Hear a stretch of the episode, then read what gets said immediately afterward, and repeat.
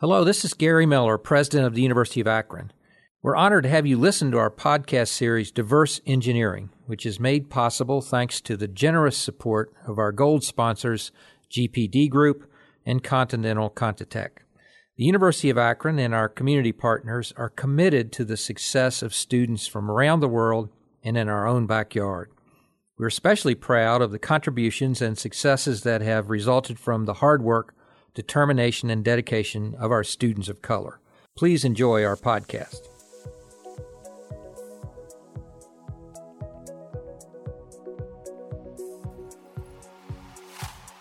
Welcome to Diverse Engineering, a podcast celebrating the stories, voices, contributions, and innovations of minorities to their fields of engineering. What does CAD, computer automated design, microphones, video games, color TV, wireless phones, artificial hearts, stents, and dishwashers all have in common? You guessed it. All were inventions or significantly improved inventions by historically excluded engineers. My name is Ebony Bond. I am a mechanical engineering graduate from the notable University of Akron, and I will be your host for this podcast. This season honors minority professors and researchers in engineering at the university. You can expect to hear their stories about navigating their education and careers and hear about their research and the real world impact that they are making through their research. For more information about our podcast and to stream past episodes, visit uakron.edu forward slash diverse engineering. This episode titled From Impossible to Remarkable features Dr. Malik Elbuluk.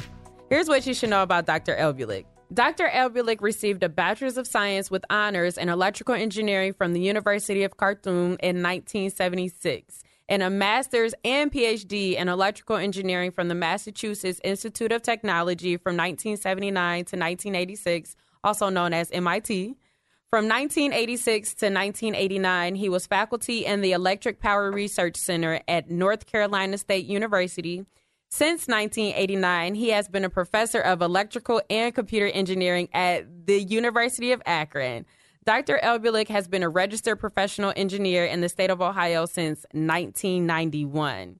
He has been involved in research and development at the NASA Glenn Research Center and the Ohio Aerospace Institute, where he was a summer research fellow for 23 years was an evaluator for the Accreditation Board for Engineering and Technology for programs in electrical engineering for seven years, served on the Committee for Fundamentals of Engineering Examination at the National Council of Examiners for Engineering and Surveying for 11 years. Dr. Elbuluk is a life senior member for the Institute for Electrical and Electronic Engineers, um, which is known as IEEE, and has had over 150 publications in IEEE conferences and transactions, which some of his papers have won prize awards. He was an associate editor for the IEEE Transactions in Power Electronics, the IEEE Transactions on Industry Applications, and an editor in chief for the Manufacturing Systems and Development Department of the Industrial Application Society Transactions served on the executive board of the Industry Application Society and the chair of Manufacturing Systems and Development Department. Dr. Elbuluk has extensive international collaboration and recognition. He has given several invited talks and presentations on every continent but Australia and Antarctica. We look forward to sharing your story and your impact as a researcher. Thank you so much for taking the time from your 50 million obligations to join us here for the podcast today. We definitely appreciate it. Yeah, well, um, thank you, Ebony, for uh, the nice introduction. And um, I hope I will be in the right perspective that you put me in. And I wanted to extend uh, my uh, thanks to Heidi Cressman, who invited me to participate in this podcast. And I hope that I will be able to share the experience that I had in engineering with you in this uh, short time. Well, I'm sure we'll be able to cover it because you have such extensive experience in, in engineering. So, right. um, before we get into that portion of it, I would like to talk a little bit about your background. So, if you can tell us where you're from, and I'm kind of curious about what your relation to education was or the um, culture of education was where you're from. Yeah, I um, I grew up in uh, in Sudan, a country in Africa. I think uh, in terms of education, really uh, if I can go back, the uh, it has been limited, especially in villages where um, only men get educated into the religious institutes, and then uh, after that they practice agriculture and and uh, merchants. But then things improved in the um, mid 40s and 50s, and uh, women were not going into education until the 50s, and you can say, well, the first women who graduated from high school is probably in the early 60s. Wow. I'm thinking you were talking college. You're talking about even high school. High school, yeah. yeah. But then I, uh, for me, I, um, I went into elementary school, which is that is in my village. But then after that, it's a very competitive system where um, about a thousand students will go into a final exam from uh, high middle from elementary school to uh, the middle school, and they wanted forty. So out of a thousand, you want forty, and then uh, after that, uh, and they go to a different town. So they buy from different uh, villages to one town, and then from many towns in the middle school, they compete to the high school also oh, wow. to go into the cities. So you can see the it it start from the villages and it narrow down to to get you to the um, to the high schools in the cities, and then it comes to the university, which is at that time there were only two universities, three universities, or one university, one polytechnic, and, and, and one university, which is the Islamic University. But I went to the University of Khartoum, in which I think when we uh, went for the final exam from high school to university, there were about maybe 100,000 and 5,000 has to make it to the university. And though we talk about the filtering of mm-hmm. only 5% to make it. So that is the education. But now things have grown up. Now in Sudan, there are about 40 universities. Okay. So you can tell now things have become very well and also because people of my generation have taken it on themselves to get their kids. So the, the, the, the expansion has been quite a bit in the past 40 to 50 years in terms of university education and even other other levels of education. Mm-hmm.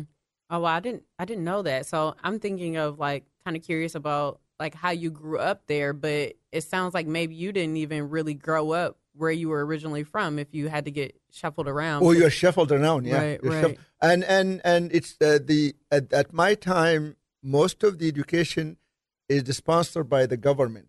Okay. And so it's you're for it is free, but uh, because you're not at home, you're always going to be in boarding schools, which is the room and board are all paid for by the university. So I left my village at the age of ten. That was at the end of uh, elementary school, mm-hmm. and then after that, I was in boarding school until the university. Mm-hmm. So I was out of the of my village. Yeah. So how often do you get to see your family then? Well, every two weeks. Every two weeks. When we were in middle school, the students organized that one weekend, half of the school will go to see their parents or family, and then the next weekend, and so it alternate. It's every two weeks. It's very well organized, mm-hmm. kind of. This is the structure. So, what was it like then growing up for you? Like, what was the experience like for you? Was it like you were always in the books, or? Well, I mean, I I I did grow up in a in a village, and and, and you can tell the, a life of a village is a very uh, very connected. Mm-hmm. So we're all kids, and we're all playing, and then uh, we when we go to the school, it's very well structured that we go to school and then we go home, and at home we do our work. There, the resources were limited. At that mm-hmm. time, when I went to uh, elementary school, there was no electricity. Mm. So then you, you're going to have a, a lamp that is based on a candle, and then you sit around it, and we do our study. Mm-hmm. When we went to middle school, it's a little better because the town has electricity, and so it's a very structured day in terms of the education. You go from seven to two for classes, and then after two, you go to um, you take the lunch or the, the dinner they call it, and then after that, the whole uh, school take a rest, and then wow. we get up and do sports for about two hours, then had a break, and then we come and stay in classes to do study Mm-hmm. For two hours. Then we come and eat supper, and then we have a break for one hour to relax, and then the it's all bell bell oriented. So it's a very structured uh, way in which that you have to follow it, and if you don't follow it, Wow. the penalty is hard. But I, I think that that did help in terms of the discipline Mm-hmm. and, and getting uh, to to do your work, and then the the teachers are living within this with the students. Hmm. Interesting. Interesting. Were you good at any of the sports? I mean, we, we, we do a lot of sports, but I was mostly interested in soccer, Okay. soccer. which is known here as football. right. Now it changed to soccer. Yeah. And I have a story to tell later, or Michael Delta at MIT. When I joined, I in my interest, I said I play football, Uh-huh. and and then in the in the dorm, the graduate dorm when I live, I think they selected me and said, "Well, they want we want you to play for us." and then when it came, it turned out that it's not the football I have in mind. and that was the first exposure to knowing that what we call football in Sudan and, and maybe in Europe too, they call it soccer over here. hmm You're like, what are you guys doing? Why are you using your hands? this ball. So you talk about MIT, and you said like growing up, you could either go to school at the time, maybe to be something. You end up being a merchant or something to, that effect. That is for the people who not educated at the beginning. They go to these to the Quranic or to the Islamic schools for a short time, especially the men. The women usually didn't have at that time other than very limited ones will go to school until maybe third year, fourth year in elementary, and then they get married, and then from there they were in the house and taking care of kids and so forth. But then the the men or the boys will go to the Islamic school, which is within the village, Mm-hmm. and uh, they they learn a lot of Islamic traditions, and then uh, after that they go into being a merchant or being uh, a farmer. But for me, I didn't do that. But I did work with my father in the farm and in in, his store. But I still, all of my family, the twelve of us, we went to school. So how did you know that you know you wanted to study engineering? If it, it doesn't sound like maybe you were exposed to it. No, that that's another story. So in our system, when you get in the high school, there are three tracks that you have to choose one. Mhm.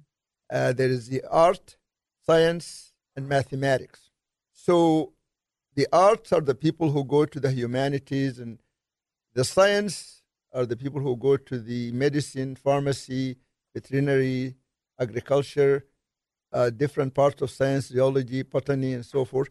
And then the mathematics, they go to the engineering. And this has a, a big story because my parents want me to be a doctor Yeah. because the doctor is a lot needed in the village and in, in, in the culture because people get sick and so forth. But the engineer is not something that is touched as much as the, as the doctor connection to the society. So wherever you, if you're good, your parents would like you to be a doctor. So I was planned to be a doctor. Mm. But then I was good in math, I was good in science, and I was good in arts. I could have done either of a them, Renaissance man. Okay. either of them. But when they asked us to choose one, I chose the science. Okay. And then my math teacher said, No way. I have to go into the mathematics because actually I was the top student in mathematics. And he said, If you don't go, who else is going to go? Mm. So, kind of an upsetting thing to my parents. Mhm. So, I went into mathematics and um, I went into engineering, which is at the beginning we go to the School of Science before we go into engineering. We spend one year in the School of Science, and after that, they uh, we go into an exam because all of us cannot go into engineering. Mhm. There are 360 of us who went into the mathematics, and only 200 have to make it to the engineering. That's another competition. So at the end of that year, I scored very well that the mathematics department wanted me to stay and become a professor in mathematics, that they were going to send me to graduate school and all of that. Mm-hmm. And my parents were very happy with that because the next to being a doctor is to be a professor mm. in terms of respect. Mm-hmm. But then I felt I wanted to do engineering since I already put myself into that. Mm-hmm. And I decided to go into electrical engineering because it's more close to the mathematics. So I didn't take the choice of staying at the School of Mathematics and become a professor of mathematics after I go and do my graduate studies. Mm-hmm. So I went into uh, the uh, electrical engineering. Mm-hmm. And again, the process went and I was the top one on it. and then the university chose me to stay in the college and go to graduate school. Okay. So that's how the process of in, my my journey was engineering and how I chose engineering. Okay. So you have a degree in engineering in your home country, but you also have a degree in engineering here. I have a degree in engineering. I have the bachelor. I have the the undergraduate. And then uh, the idea is then after the bachelor is to apply to graduate school. Mm-hmm. And I applied to about 26 schools in England. Mm-hmm. And uh, uh, I got accepted in all of them to do graduate school. And then I. Let's just pause for that. I applied 26 school and I got into all of them. Okay, you can keep going now. so, um, but then what turned me on from England is that most of the faculty over there, they went and did their graduate work in England. Okay. And then one of the professors said to me, I think you should try to go to America because all of the professors here are duplicate of each other. It's the same kind of institution. And I, um, I had a cousin who goes to Cal Poly doing agriculture engineering. Mm-hmm. So I, I sent him a letter and um, what are the schools that do graduate school in electrical engineering? But Cal Poly happened to be, you can do a master. So he, he sent me an application from Cal Poly, but he said, if you want, there is a, an institute in the East Coast. He didn't know it's MIT or whatever. He said, an institute in the East Coast. So the word institute for us is not like university. So I was still hesitant to the institute, but I, I got accepted at Cal Poly okay. for master. But then I went to the American Embassy, and uh, and it is also called the American uh, Culture Center, and asked them what are the good schools for graduate school in electrical engineering, and they gave me a list. Hmm. And the first one on the top it says Massachusetts Institute of Technology. Mm-hmm. so then the word institute that he said institute in the East Coast that my cousin said ring a bell now. Mm-hmm. So from there, I started looking into the application and taking the TOEFL and taking different exams and so forth, and they all went well. And then, of course, I got the acceptance from MIT. and oh, then wow. that changed everything because I was supposed to go to Imperial College in England. That was okay. set that's where I canceled that. Dr. Yeah, Bree went for postdoc. Yeah. Mm-hmm. So I was supposed to go to Imperial College and I didn't, and I was supposed to go to Cal Poly and I didn't, and so I just came to MIT, and that was how things got connected. Mm-hmm. The rest, the rest is history. So, how did you end up coming to the University of Akron? I'm kind of curious. Yeah, after I finished my PhD at uh, MIT, actually, I was supposed to go back to Sudan. Okay. But I gave a promise to my wife that she will finish her degree, bachelor degree here. She has a degree in economics. But what happened is that when we got a daughter and all of that, she did not get to school. So I decided to stay for a few years to let her finish her bachelor degree. So I got an acceptance from North Carolina State University in the Power Group Mm-hmm. And I stayed there. And during that time, I applied for the permanent residency. Mm-hmm. And my wife went and, and, and finished her bachelor degree in economics from NC State. And um, once I got my permanent residency, things start changing. Mm-hmm. and I, I decided to stay a little longer because also Sudan was going through tough times in terms of the economy and all of that. So I thought I would stay for a few years maybe I will I just gain some finance and and go back. And at that time, NC State, I was a visiting professor. Mm-hmm. So they told me to stay maybe a year or two, and they will try to find a tenure track. Mm-hmm. But then, in the meantime, I found that there are other places where I could apply. Mm-hmm. And I was interested in the area of power electronics, which is my field of, of uh, graduate work. Mm-hmm. So I didn't know where Akron is or the University of Akron, expect, except that the ad says that looking for someone in power electronics. So I applied. The interview went good, actually. Mm-hmm. And at the end of the day, uh, the department chair, CS Chen, pulled me and said, okay, how much you want, the offer. So we talked plainly about the offer. Mm-hmm. And it was very interesting because at that time I had an offer from another school in South Carolina. And he said, how about we just add a 2000 to that offer? Mm-hmm. So I accepted. And then I had to prepare and come to Akron. Mm-hmm. So you came to the University of Akron because the ads mentioned something about power electronics, but what all do you teach? So now I teach circuits one, circuits two, power electronics, modern power systems, and electric motor drives, plus the other graduate courses are the ones that I teach on a regular basis. Mm-hmm. Do you have a favorite that you like to teach? I think power electronics. Power electronics, that makes sense. That makes sense. Yeah. Actually, because I saw the student interaction with the course. Okay. And the way respond they respond to it, regardless of the difficulty in terms of handling the exams and, and, and the projects and so forth, mm-hmm. it seems like they enjoy the course because also it is highly applicable mm-hmm. in, in aerospace industry, in automotive industry, in, in manufacturing, mm-hmm. in, uh, in the utility on, with all the renewable energy resources, mm-hmm. uh, transportation. So it, it seemed to have a wide range of applications. Mm-hmm. But uh, it is the student response to it that made me interested in more and more to make it more applicable and more in, interactive. We will continue our talk with Dr. Malik Elbuluk in just a moment. But first, I want to thank you for listening to this Diverse Engineering podcast series featuring our diverse engineering faculty at the University of Akron. My name is Amari Gambrell, and I'm able to attend the University of Akron because of the diversity scholarships that I've received.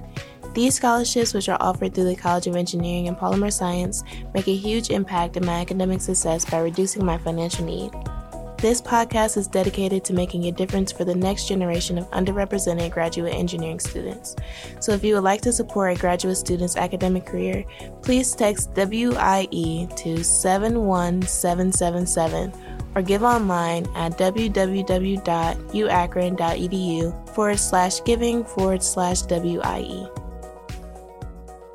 So what was it like when you like first started teaching students versus like what it's like now? Well, I have about the first time I started teaching was 1976 when I I was hired at the university as an, a teaching assistant. Okay. And then at MIT, I was also a teaching assistant. So, and then at NC State, I started teaching regular classes. So you can tell that I, I started getting comfortable with the students and with the class environment. Mm-hmm. And one thing that I liked about MIT is that the student they challenge the TA pretty well. Mm-hmm. So that prepared me really well to stand in front of the students and answer questions. So it was it was a good experience, although it was not really teaching, but it was tutorials, mm-hmm. and uh, that that helped a lot. Mm-hmm. When I went to NC State, I was teaching big classes, I remember a class which is Power Systems has about 150 students, oh, wow. and another one which is uh, Elements of Control, which is close to 200 students. The classes became big to the extent that I need to raise my voice. Mm-hmm, mm-hmm. And the thing that happened to me is that I raised my voice to the extent it didn't go down. then I was no, I'm known now for having a loud voice in class. Mm-hmm. But it did turn out it's something that came as, as a result of my interaction with the class.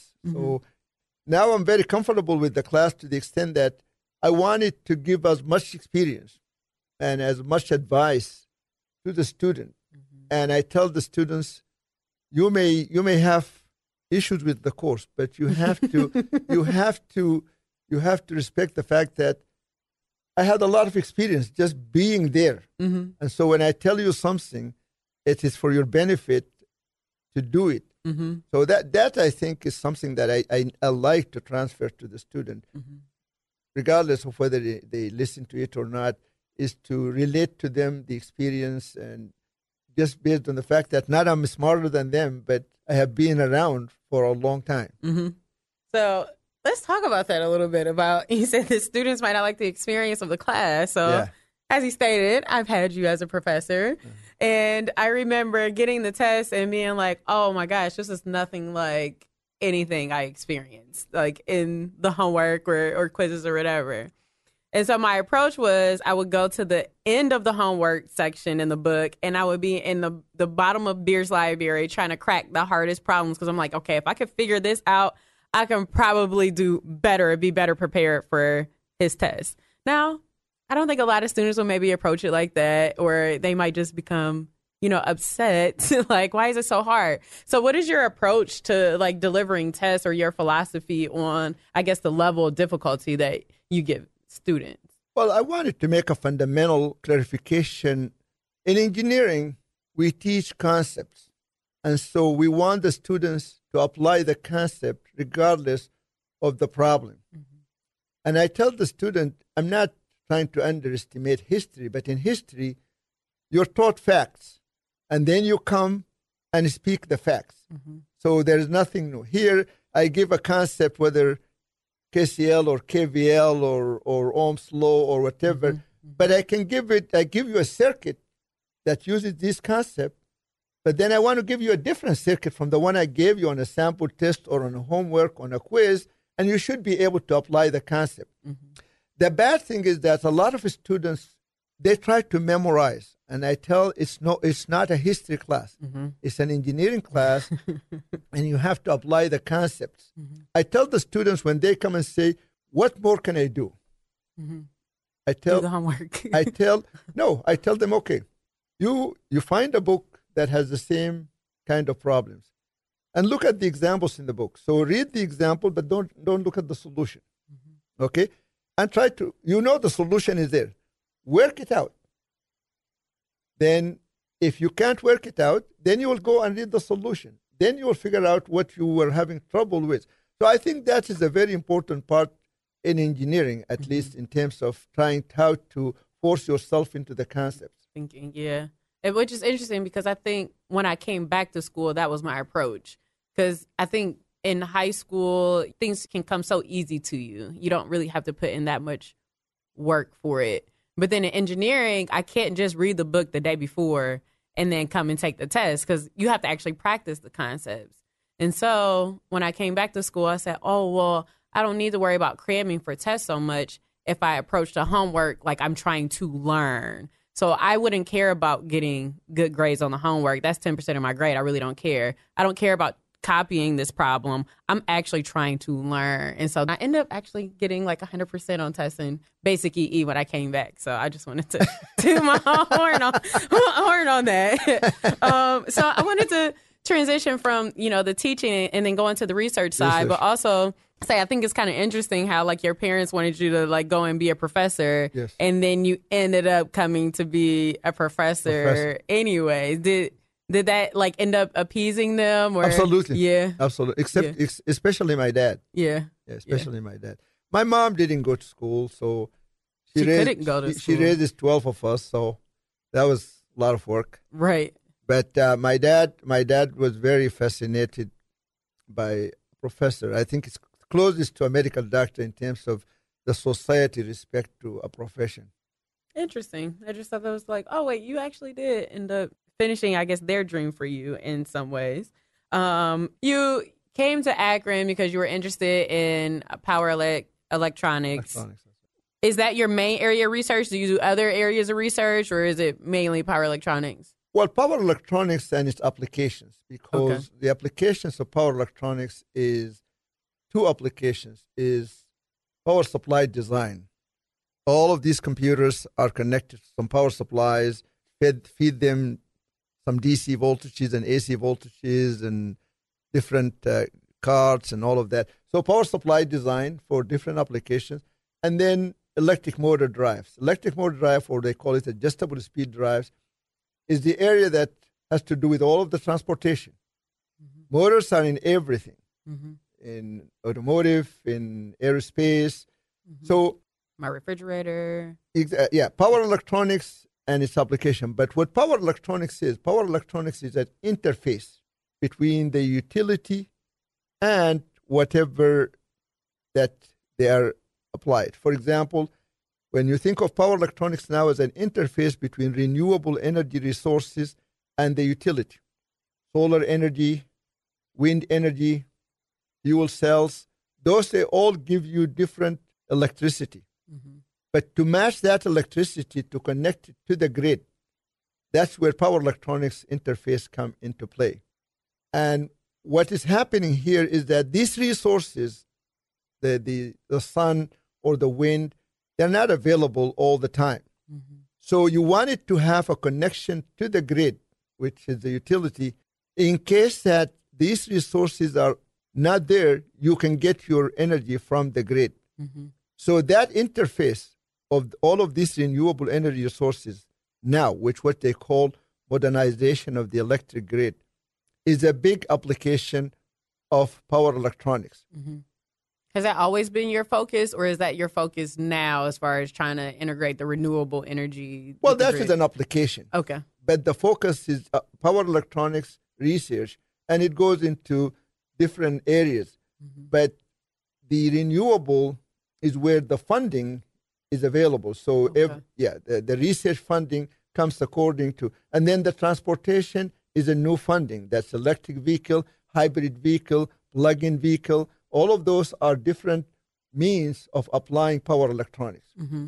So I'm kind of curious. Throughout the years, have you seen like peaks and valleys of the funding available for renewable energies or you know electric vehicles, or has it been kind of steady for you because you're one of the best in the world? no, no, no, no. I think uh, if you're talking about the general funding of power electronics mm-hmm. nationwide, I think it has been increasing. Okay. It has been increasing. In terms of myself, uh, when I first came here, I was very active in research. Mm-hmm. And I, I, I did a lot of work with NASA and uh, a lot of work with the uh, NSF trying to get funding and so forth. But uh, funding is is a different ball game. Mm-hmm. It's not really just what you know, mm-hmm. but it is who you know. Mm-hmm. mm-hmm. So that that creates to me some politics mm-hmm. in in terms of funding. Mm-hmm. So I, I I think still funding for power electronics is available, but I lately I, I am not as active as I used to be when I first started. Um, would you explain power electronics any differently to, you know, a five or a seven year old? Or you're like, oh, well, you got to wait to. if they know a battery okay. and a lamp, that's the best I can say. This is this is power or this is electricity. You connect a lamp to a, a, a battery and then it lights. So you've been involved in a lot in the in the research world and giving back. I think through IEEE a lot. You can obviously tell in your bio. What brings you most satisfaction as a researcher? That's a good question. Actually, what brings me most satisfaction is the publication, mm-hmm. because I think that is what make your work apparent. Mm-hmm. For example, there are, there are some people who will bring a lot of funding. Mm-hmm and if that funding does not translate into graduate students mm-hmm. and publications, then it didn't translate into real research. Mm-hmm. So for me, I think I, I see publication is, is a good indication of the grow up of research. Mm-hmm. mm-hmm. So I enjoyed mostly publication. It's still, even when I'm not doing a lot of research, I try to to focus on getting some publications as much as I can. So what brings me more satisfactions is the publications. Is there anything that you like to accomplish yet that you haven't as a researcher? Well, in terms of service, I would like to to extend my service to the third world, mm-hmm. whether in Africa in particular, mm-hmm. if I can. Um, and, and that's something that I always think about when I retire. I would like to do that the things that I was not able to do. And one of the things that I was not able to do is to deliver to the underrepresented countries in terms of just taking a visit to a country, spend uh, maybe a, a, semester there, not really for gaining money, mm-hmm. although they do respect you very well mm-hmm. and, and, and, and they honor the fact that you're coming there and so forth. But um, I think it's more of transfer of knowledge and, and what I can do to help, not necessarily trying to be the boss or to dominate or the chair or no, I'm just there as someone as a resource who can who can help. Mm-hmm. Mm-hmm. That is something that I would um, like to um, to achieve mm-hmm. in terms of my research, and also it could be even in teaching. Mm-hmm. Um, one thing that I did not get, and I could have got it if I pursue it, is to become a fellow. Right, right now, I'm a senior. Mm-hmm. And I think that is where I think politics is because I'm a person who is um, very outspoken. Mm-hmm. And sometimes this is not a good idea. yeah, yeah. so th- it, this may or may not be connected, but I'm kind of curious. Do you feel like you have like a unique set of challenges being African, you know, as a researcher, an academic, uh, just a professional in general? It is a challenge. Mm-hmm. It, it, it is a challenge in the sense that you are trying to prove yourself mm-hmm. through your work mm-hmm. Rather than through connections. Mm-hmm. And, and that's my attitude to things. Mm-hmm. I, I rather achieve things through my work mm-hmm. rather than just through connection or through my status as being minority and so forth. So that, that didn't kind of bother me much. Okay. To me, I wanted to achieve because I can achieve, mm-hmm. and and and I I didn't look for any special attention. Mm-hmm. But uh, it it does it does sometimes that I notice, for example, the people who always in the administration of conferences and transactions, they're not really the people who always publish and the people who are active in research, mm-hmm. but they happen to put himself into the front as the one who direct the work. Mm-hmm. And that is something, in my opinion, is not fair to the people who do the work. Mm-hmm. Mm-hmm. Because those people, through the connection, they could get all of these recognitions. Mm-hmm.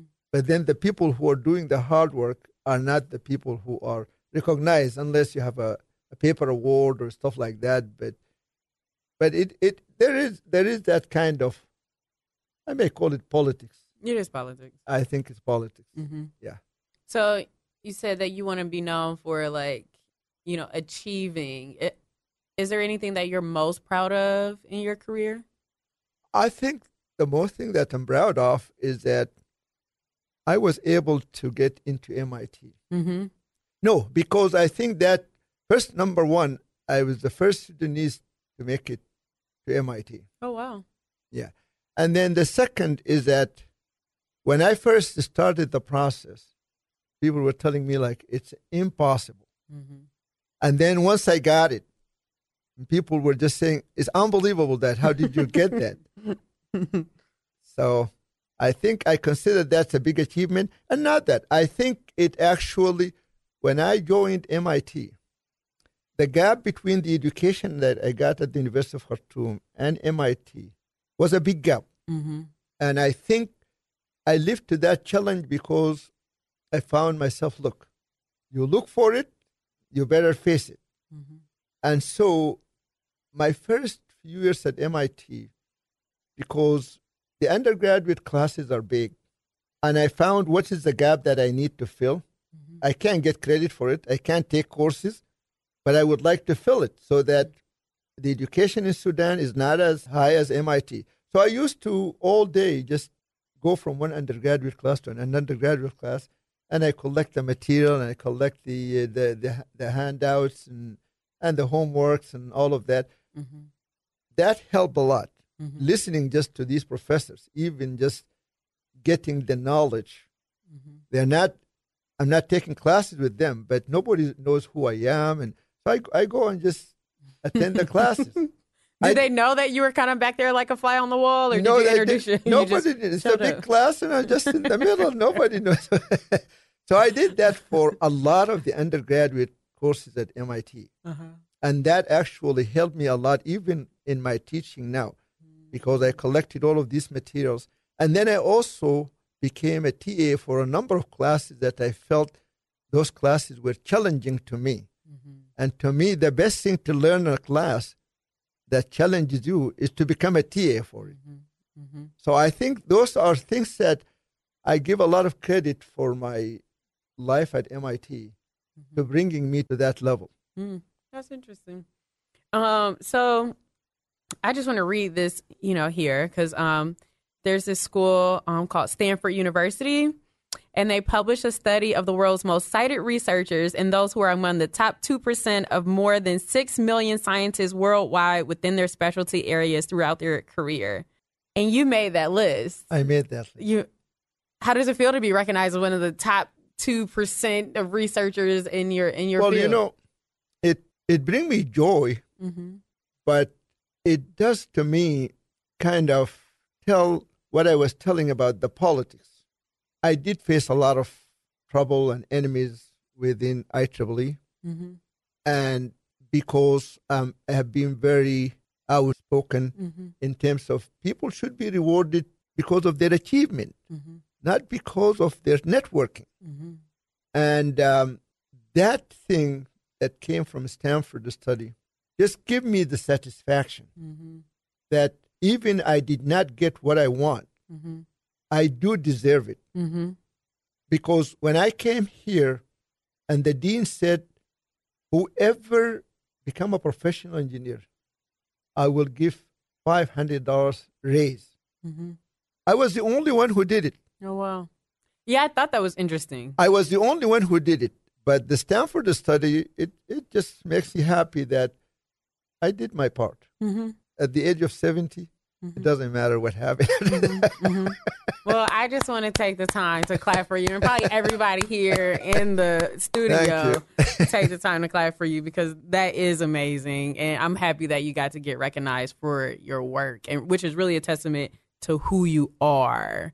You know, so way beyond you know the the, the politics of it. Make some people mad. I'm all for it. um, so you know, I assume, you know, you mentioned you were 70, you're maybe approaching retirement. Do you see that, yeah, you know, yeah. in the near future? Well, it looks like uh, I may very soon be the oldest not retired faculty within the College of Engineering. yeah. I think so. Oh, wow. So you being in the top 2%, top 5% has been a theme all of your life for like everything. Well, I tried. I mean, in, in, in schools, I was the valedictorian or the salutatorian. That's kind of my approach. Oh, wow. So what do you do for fun? What do you enjoy doing outside of work? Well, I used to do soccer until I was 50. Oh, wow. I used to do sports until I was 50. Until one young guy knocked me up on the air. I fell on my wrist. I broke it. Oh, wow. And then my kid said, That's it. You're not doing it anymore. so you talked a little bit about your kids, actually. So how many kids do you have? I have four kids, Four two, kids. two sons and two daughters. Two daughters, and I'm sure they're making you very proud, following in your your footsteps. Yeah, as far as uh, achievement. Yeah, so they are all grown up. The age is 26 to 39. Okay. So any grandchildren? I have two granddaughters, Two granddaughters. How old? Uh, five and uh, three. Okay, little young ones. Is young one Um, from my old daughter. Uh, so I'm kind of curious, like, what is your desired, you know, reputation when it's all when all is said and done? as I said, I I um, I think I did a lot of what I wanted to do, especially with regard to my kids Mm-hmm. and with regard to my family. And as I said, um, I would love to do more for my society, Mm-hmm. especially the underrepresented countries, especially in Africa. Mm-hmm. Um, I'm hoping that I live longer. Uh, I uh, it happened to have uh, uh, my oldest brother just passed about a month ago at the age of 75. I'm sorry. So it is, it is. I don't know how long is left, Mm-hmm. but I'm going to do the best I can Mm-hmm. Oh, we know. in whatever is left. yeah, we know you'll do the best you can. So, uh, yeah, I wouldn't be surprised also if you could start some like African engineering engineers going back to Africa. Like you could start some charter. Well, I think I'm not sure whether I will start that, but I will definitely, if it is, if it comes uh, as something that I can I can participate in, I would love to. Mm-hmm. I mean, one thing that get me satisfaction is I'm not hungry for money. Mm-hmm. I mean, I know a number of people who try to start business Mm-hmm. and gain money on the side, Mm-hmm. and I get just pleasure on the fact that I, I have enough to live and and I have done my work. I don't know, even like consulting. I used to do consulting. Now I just wanted to relax. I Mhm. mean, at some point you got to say, I need to relax, and that happened to me in 2015. Mm-hmm. In 2015, I wasn't paying attention to my health. Mm-hmm. And so out of a sudden, I turned to have a lot of health issues that I never thought I would have them, whether diabetes or type 2 or whatever. Mm-hmm. So, or eating a lot of potato chips or eating that or, or junk food or whatever. I, I would sometimes don't even eat dinner and I just sit in my office and work and work and work. Mm-hmm. That was not good. Mm-hmm. And then uh, it was a good shock to me to slow down. Mm-hmm. So, but still, if someone started something in which that to You serve people, I would, I would definitely volunteer. Join. So, any last piece of advice or any last sentiments that you like to share? Well, I wanted to say that I enjoyed this, uh, and I think it is it's a good idea to to meet with people and gather these kind of information. Mm-hmm. Well, thank you for sharing all of your insights today. It's definitely been interesting hearing all of your stories and all of the wisdom that you have to bestow through your story. So, definitely want to take the time to thank you. Make sure to visit us at uakron.edu forward slash diverse engineering to follow or to share our podcast. Be sure to tune in every Tuesday and join us next Tuesday as we speak with Dr. B. Audrey Wynn. Keep rising. We hope that you've enjoyed listening to this episode of Diverse Engineering. I want to thank GPD Group and Continental ContiTech for their generous support of this podcast series. If you'd like to help ease the financial burden of our diverse graduate students in the College of Engineering and Polymer Science, please consider a donation. We need your help as community sponsors and listeners to support these students in any way you can.